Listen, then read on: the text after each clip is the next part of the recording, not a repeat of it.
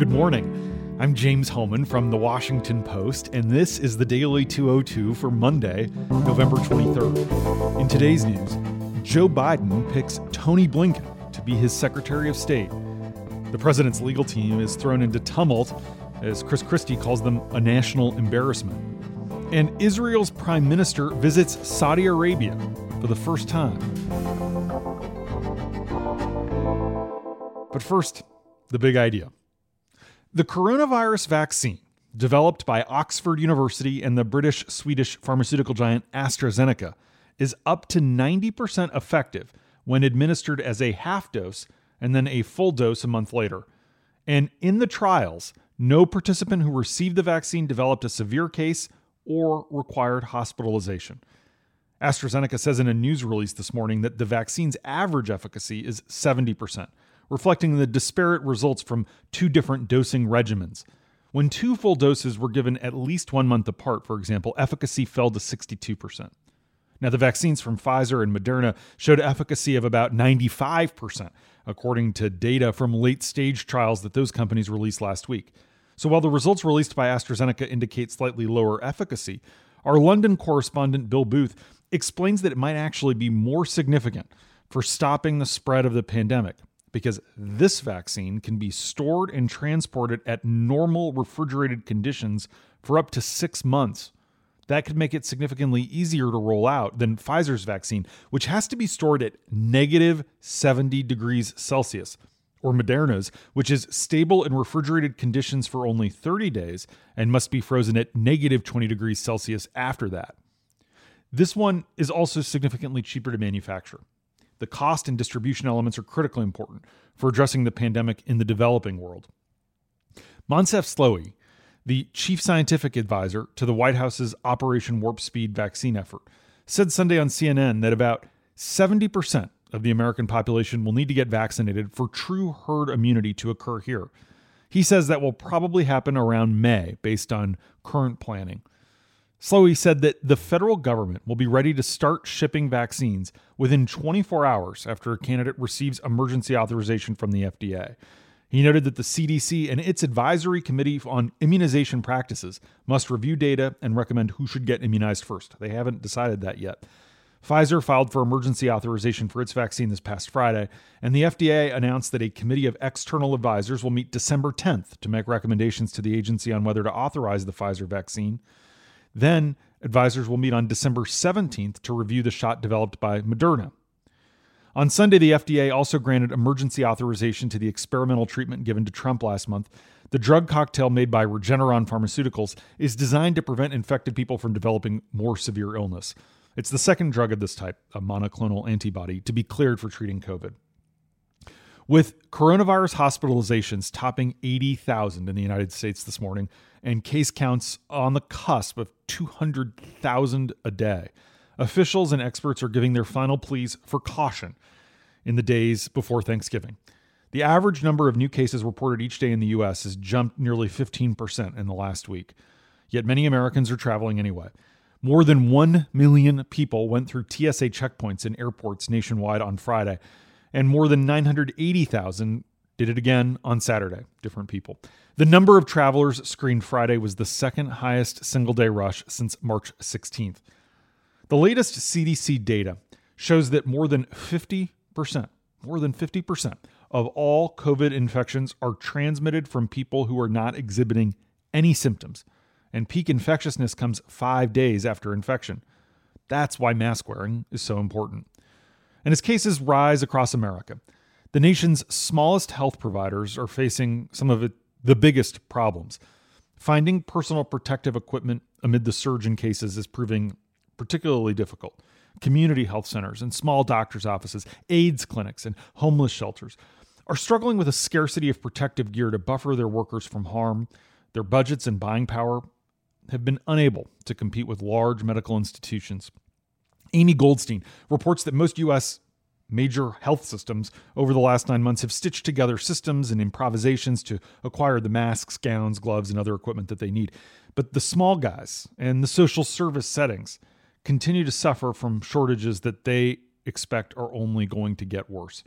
A New Orleans mission for the homeless and addicted finally gave up searching for masks after an offer from a local sports team fizzled. So its staff members now rely on disinfecting the masks throughout the day.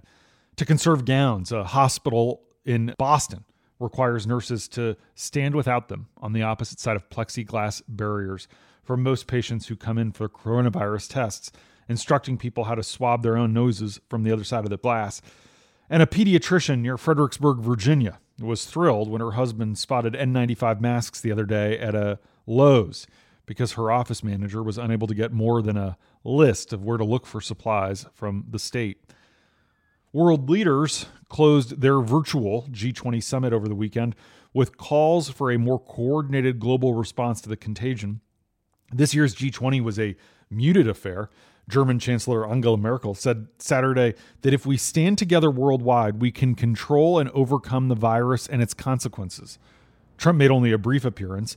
In remarks to the group on Saturday, he touted his administration's record in combating the virus, claiming he has, quote, marshaled every resource.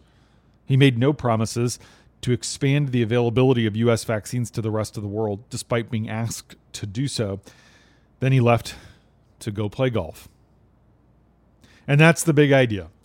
Here are three other headlines that should be on your radar as we start the week.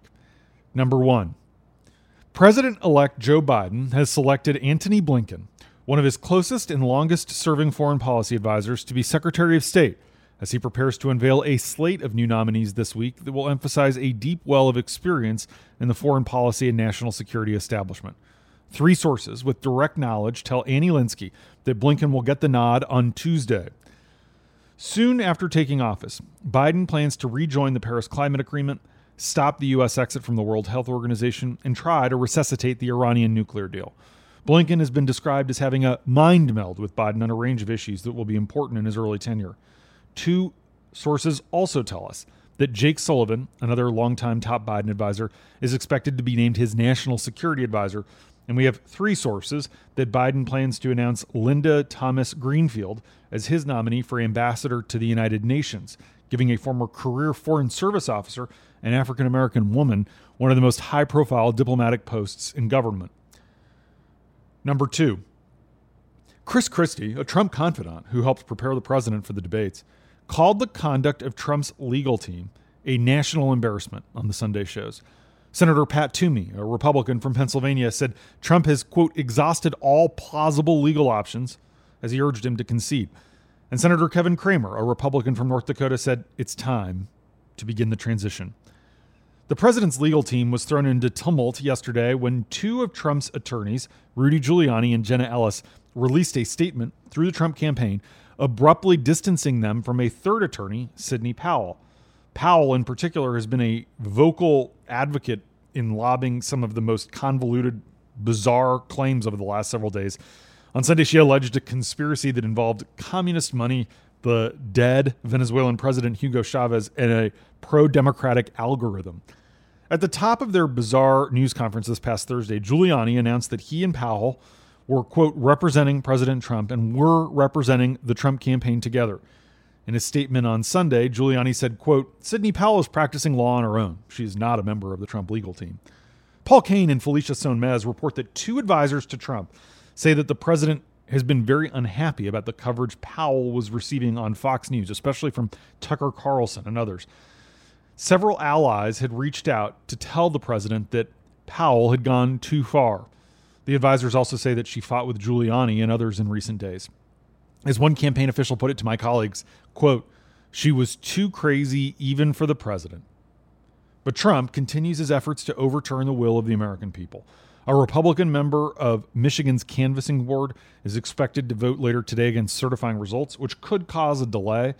The Trump campaign is demanding that Georgia recount all 5 million of its votes a second time, and Trump is in court trying to invalidate thousands of legally cast ballots in Wisconsin. From a legal perspective, Trump's effort appears futile. From a PR perspective, Trump continues to successfully sow doubt in the minds of many of his supporters. Number three, Benjamin Netanyahu reportedly made a secret trip on Sunday to Saudi Arabia, a visit that would mark a dramatic shift in the historically hostile relationship between the Jewish state and the Arab regional power. If confirmed, the brief trip would represent the first visit by an Israeli official to Saudi Arabia ever, and comes amid a flurry of diplomatic breakthroughs between Israel and its other Arab neighbors. It also is occurring as tensions with Iran, viewed as a common enemy of both Israel and the Saudis, are on the rise. According to the Israeli media, Netanyahu met with Crown Prince Mohammed bin Salman and U.S. Secretary of State Mike Pompeo, who's on a several day trip around the region. In August, Israel and the United Arab Emirates reached an agreement to establish formal relations and open up trade, security, and tourism ties. Bahrain and Sudan followed suit, marking a collapse of long standing Arab unity that resisted any negotiations with Israel as long as the country continued to occupy the West Bank. Palestinian leaders have condemned these Arab deals as a betrayal.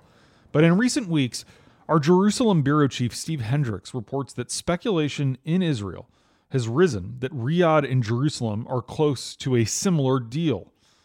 With Trump's defeat in the election, anxiety is rising in both Saudi Arabia and Israel that Biden is going to reverse Trump's hardline policies against Iran as he looks for a way to revive that nuclear deal with Tehran. The Saudi foreign minister said Saturday, as part of the G20, that Riyadh was ready to cooperate with the incoming Biden administration.